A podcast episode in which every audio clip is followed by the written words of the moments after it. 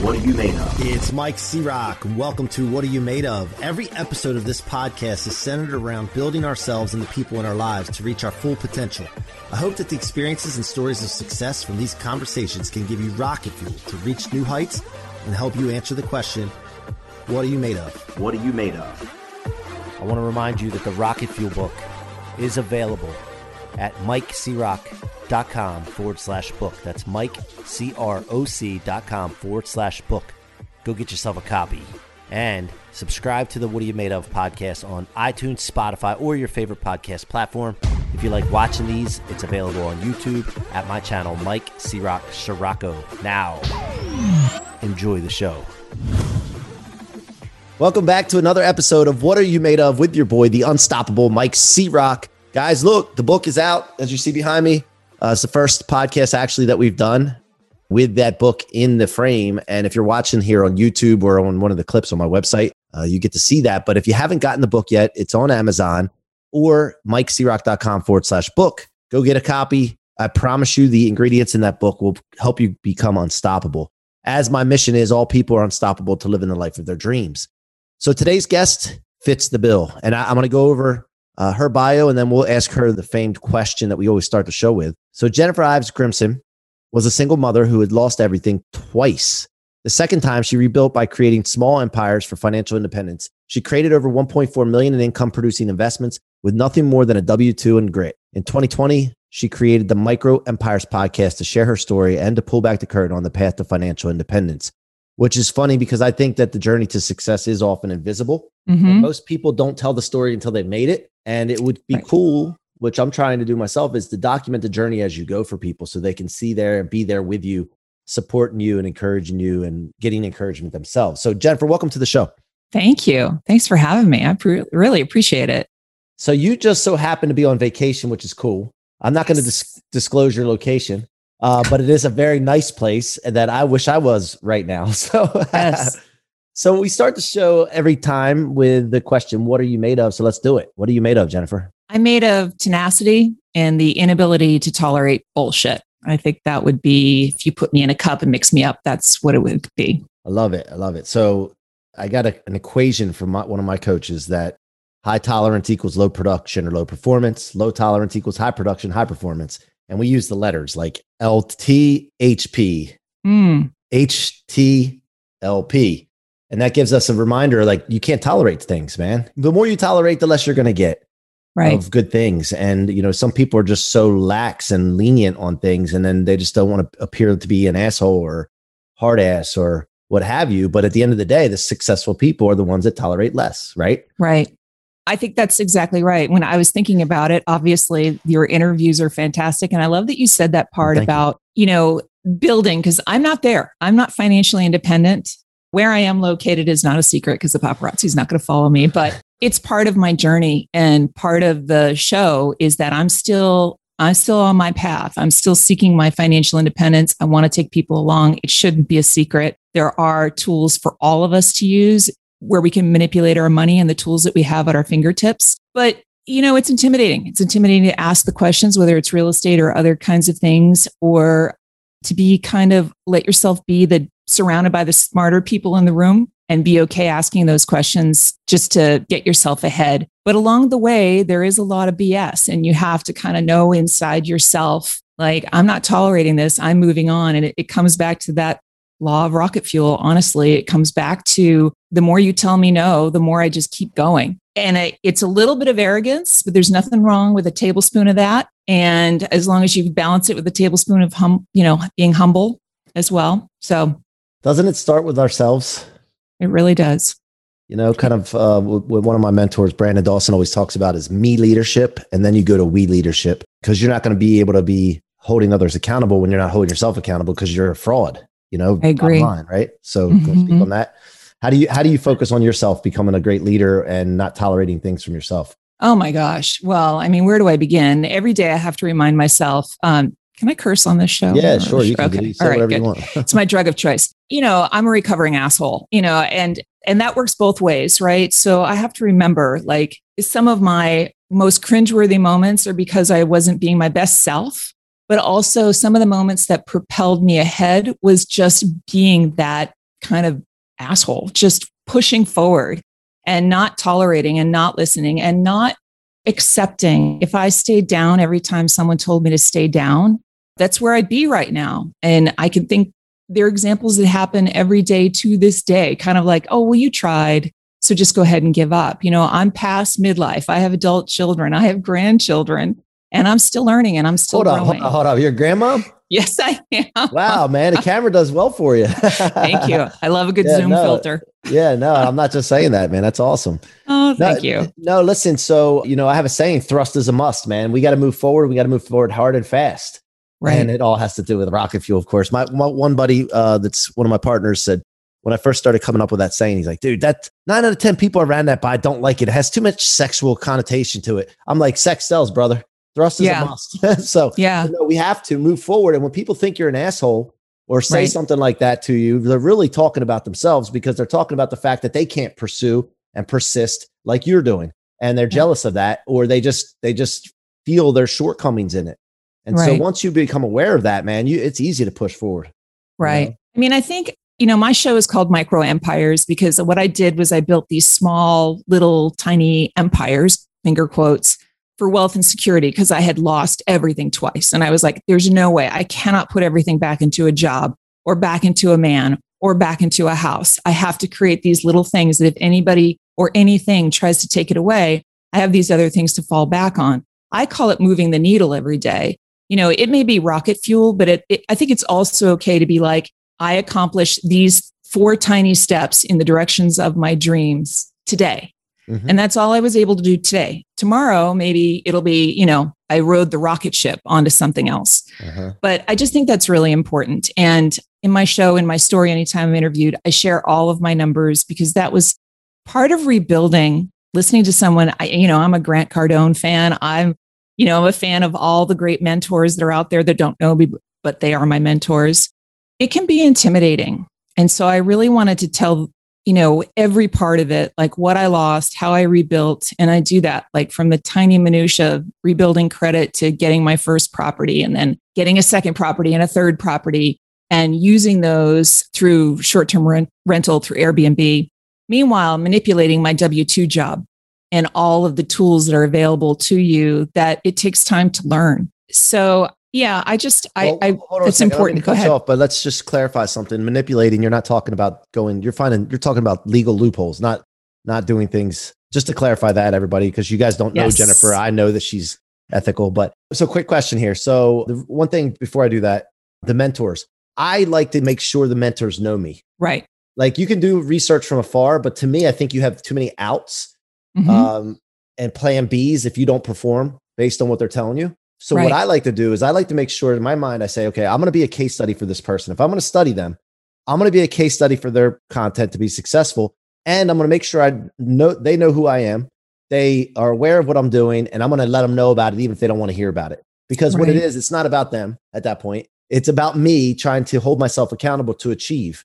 And so if they do know about me and, and they it serves them as well, of course, that's a benefit. And I want that to happen as well.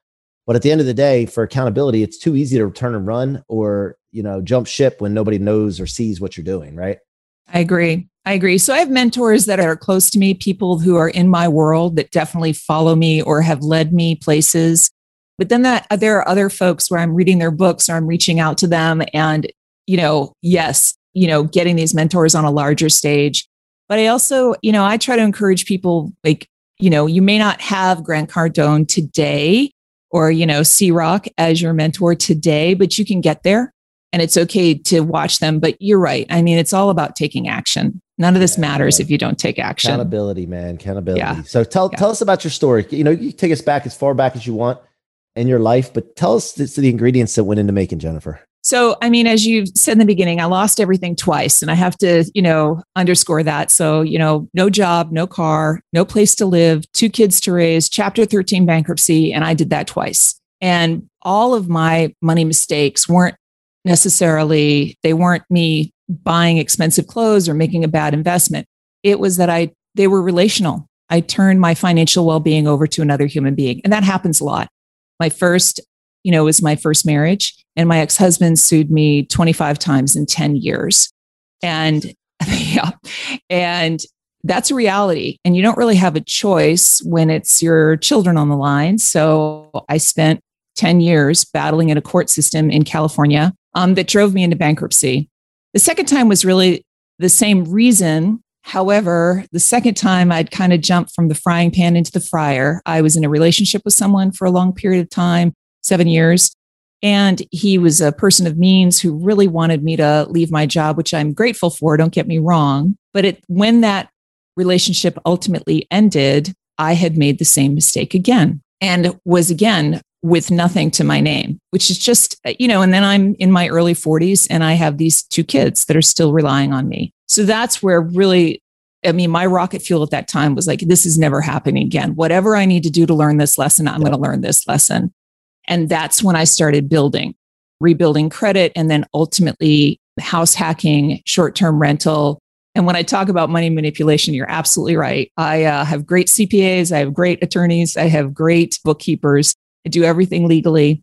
But I think you would agree, and your audience certainly, if they're listening, there are, quote, secrets of the wealthy that are really available to anyone, but they are they can seem so complex and scary yep. that folks don't know where to begin. Self-directed iras 1031 exchanges being able to purchase homes for 3% down being able to borrow against a 401k without penalty or taxes. Like these were little things that i was like wait a minute i didn't know about that. I didn't know about that. And so i kept using the tools rinsing repeating and doing them over and over again. And i also got really comfortable with being uncomfortable. None of this was i think i moved eight eight times in three years because i was busy house hacking that's not fun. No, that's not no. fun for a woman in her mid 40s. You know, that doesn't look great on your match.com profile. Hey, I've been sofa surfing for five, you know, whatever. But I was building wealth and I knew it would get me there. And I was just laser focused on that during that time.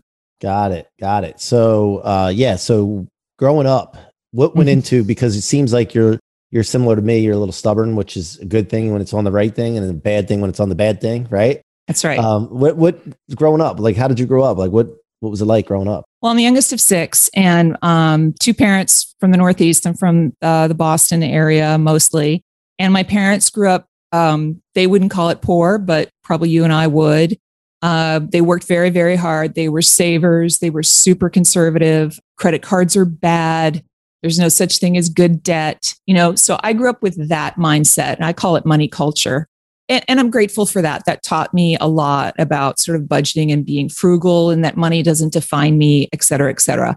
But it also taught me, uh, or at least I left the home kind of with this idea of I'm going to stay between the lines, you know, do what I'm told. I'm going to go to college. I'm going to, you know, be a good wife. I'm going to whatever. And it'll kind of all work out because my mom loved my dad and my dad loved my mom and they took care of each other and all that good stuff. But that wasn't in the cards for me. That's not who I chose. And that's not the path that I went on when I really, uh, for me, we just talk about like money, because that's what I focus on, but you can't separate money from identity or from security. So you can't separate it from your personality at all. Um, when I really got clear that I had to do a serious mind shift was the second time I lost everything because I just couldn't believe that I had done it again. And I think it's a very common story. Well, I know it is. Um, I kept it a secret until I started recording the podcast because there was no way to do it without telling my story. Once I started telling it, people tell me all the time now. They're like, I'm here right now. I have so much shame. I'm after a 27 year marriage, I'm broke. I didn't work while I was married, or it can come from the male side too. Had to give up everything, or there was credit card debt, or whatever. And there's just tremendous shame. So I'm grateful for the roots, the conservative kind of roots that raised me.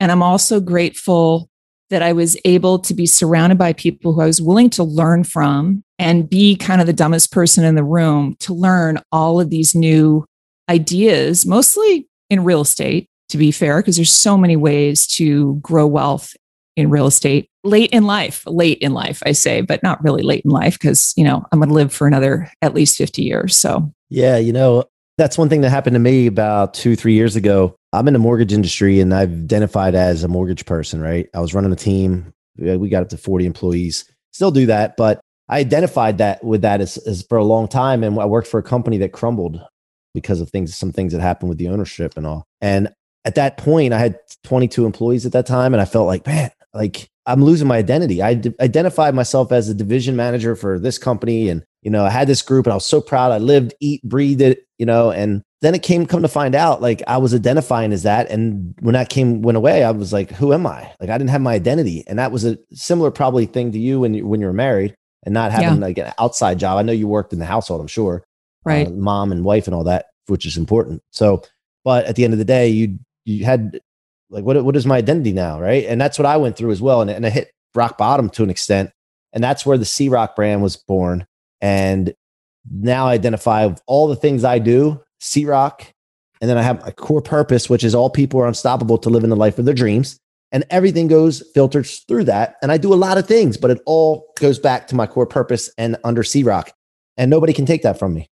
Right. You know? So did, is that's kind of the thing how you felt? And how did you rebrand yourself? Like once you, you know, Yes, that definitely was part of it. I don't think I realized it at the time, but it's exactly what you're saying. I, re- I think I realized like I just have to develop me. I have to understand me who I am on every level.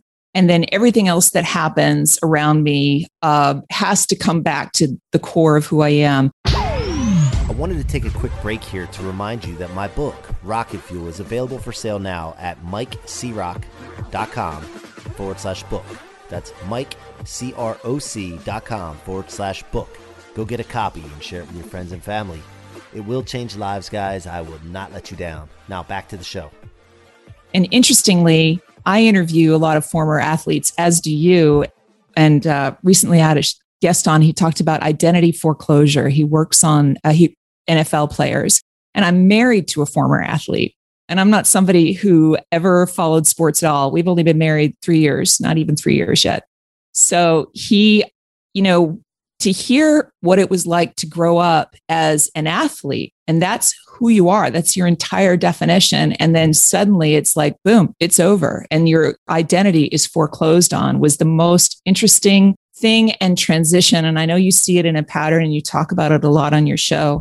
And anybody who's successful post sports or is post something like you when you lost everything, how they're successful is by building from within yeah. figuring out who they are and what they're going to do, because that's never going to go away. It doesn't mm-hmm. matter what happens to everything that you've built financially. I mean, of course it matters, et cetera, but you're who you are and that's going to stay with you. You're never going to be a mortgage company again. You're never, you know, never going to be those sorts of things. So that was definitely something. And when you go back into the, because I always had a corporate job until 2018, then I left it. But when you go back in the corporate world and you've discovered that about yourself, I knew that about myself, but I also knew that this corporate job was going to give me, you know, a great salary. I was an executive salesperson. I was going to be making six figures. I was going to have all the benefits. And I needed that as a base. But that's not the best person in the world to try to manage, you know. Mm-hmm. So I mm-hmm. tried being a sales rep is different though, because you have a lot of freedom, but I try to be very manageable. But I never fit in in, you know, there are definitely people who try to keep you in that,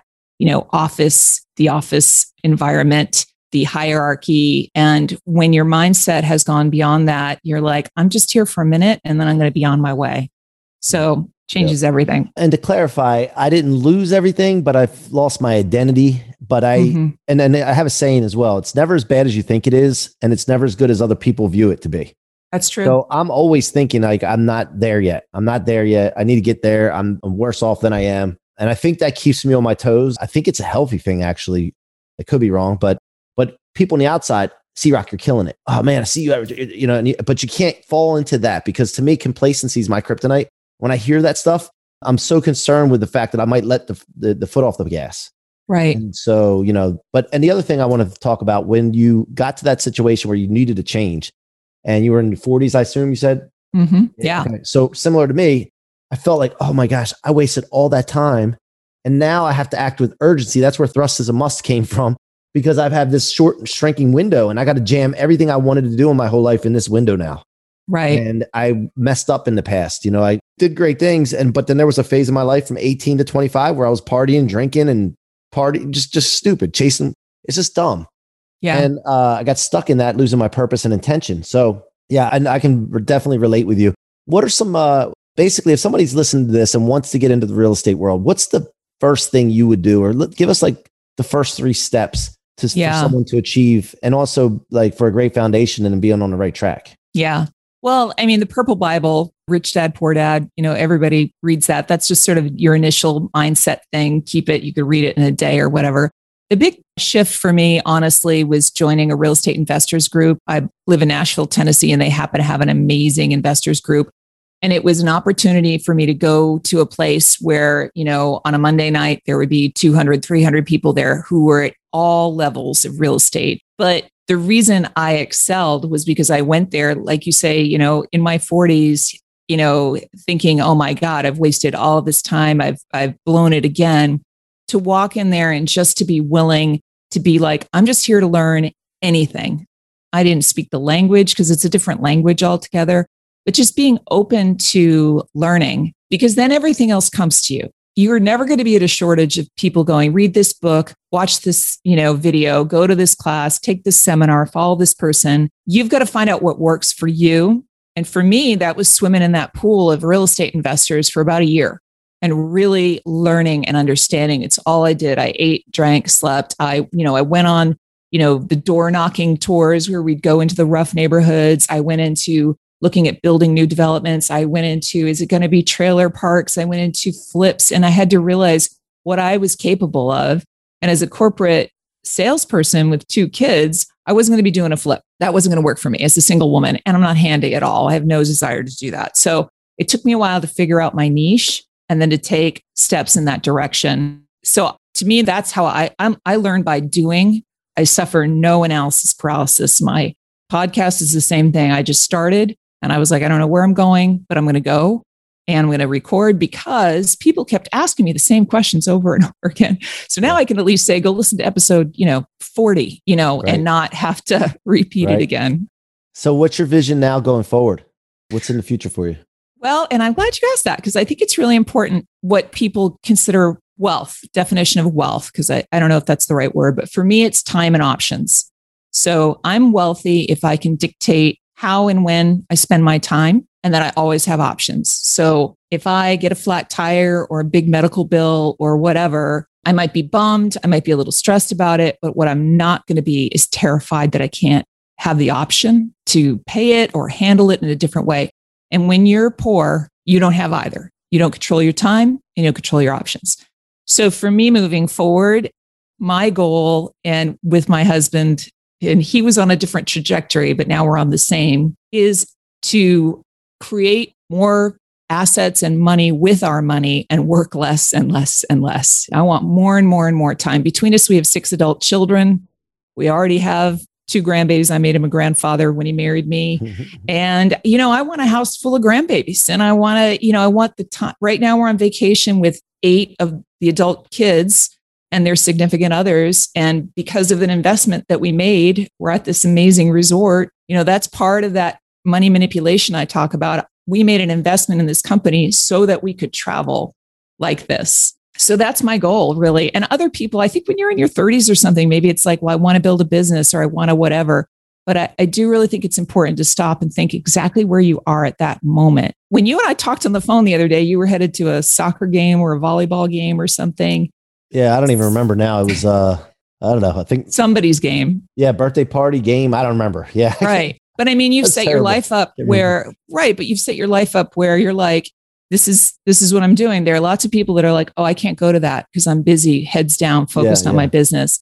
So, I think that's really important. But yeah, I'm definitely I'm like trying to slow it down but increase uh the income because I want I don't want to suffer anymore myself. And I also want to be able to teach this and have it as a legacy as well. Yeah. So you're talking about passive income. So, mm-hmm. right. Yeah. And then, so one last question before we get into the rocket fuel question talk about the relationship with your husband and how you guys get on the same page and how you overcome uh, differences in, in visions or goals. Oh boy, that's a big question. Um, so it's hard, and we talk. I talk about a lot on the show. I think so. Money is one of those things that we're not supposed to talk about. It's impolite, etc. People will tell you about their sex lives. They won't tell you about, you know, how much debt they might you can have. Get into that too if you want to. That's up to you.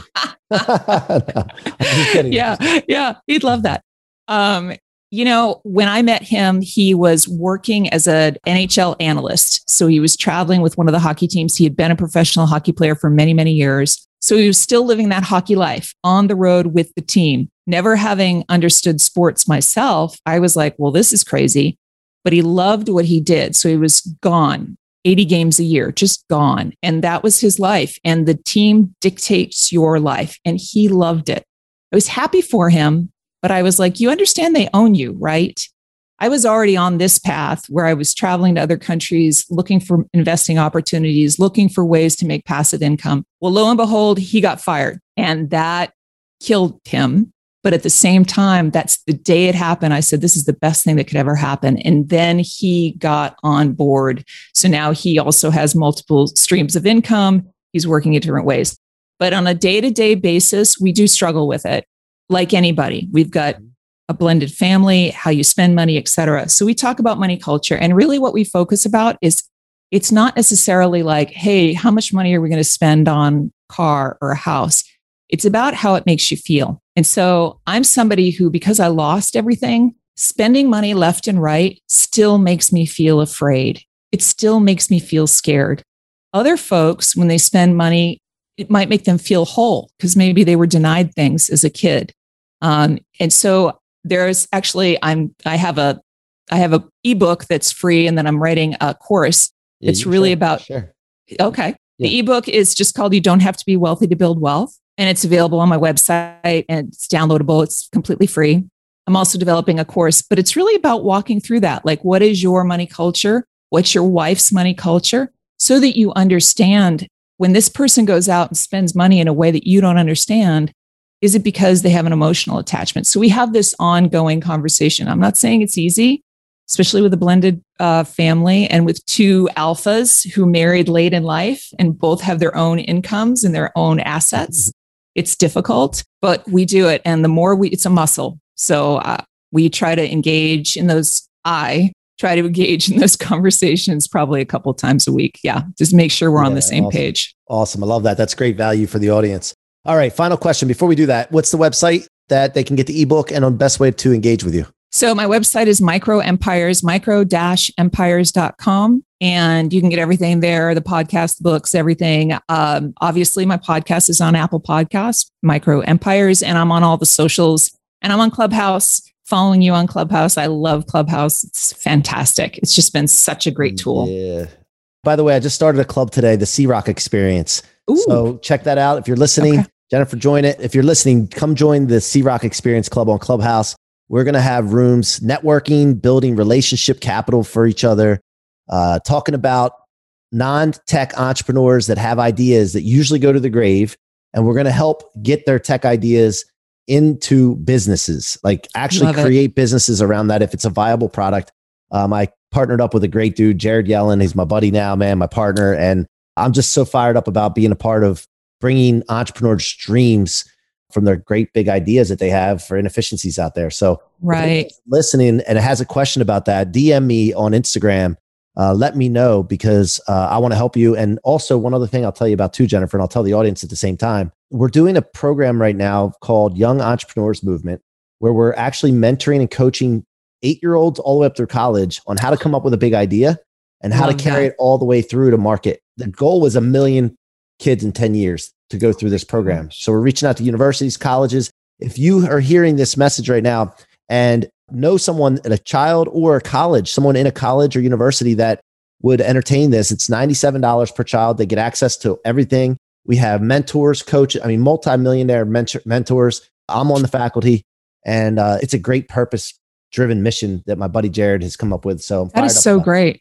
That's so, awesome. I love that. Thank you. Final question. What does the rocket fuel law mean to you by taking everything that would stop a normal human being or slow them down, storing it in your fuel tank instead of your trunk where it would weigh you down, and converting it into rocket fuel for your future to become unstoppable? What does that law mean to you, Jennifer? Well, I'm glad you put a name on it. I mean, I feel like that is what has happened to me throughout my life, certainly all the negativity. I mean, happiness is a choice. So I chose to be happy. There are th- some things you can't choose necessarily.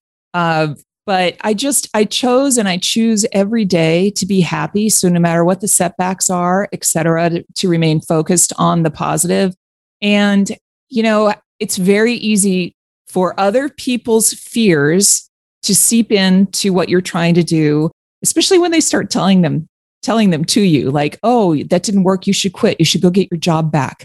You know, maybe they'll rehire you at the subway, you know, whatever. But just saying no, just saying no to that and saying yes to yourself. That's what it's meant for me. Love it. Love it. Great job, man. Thank you so much for coming on the show. We appreciate your time.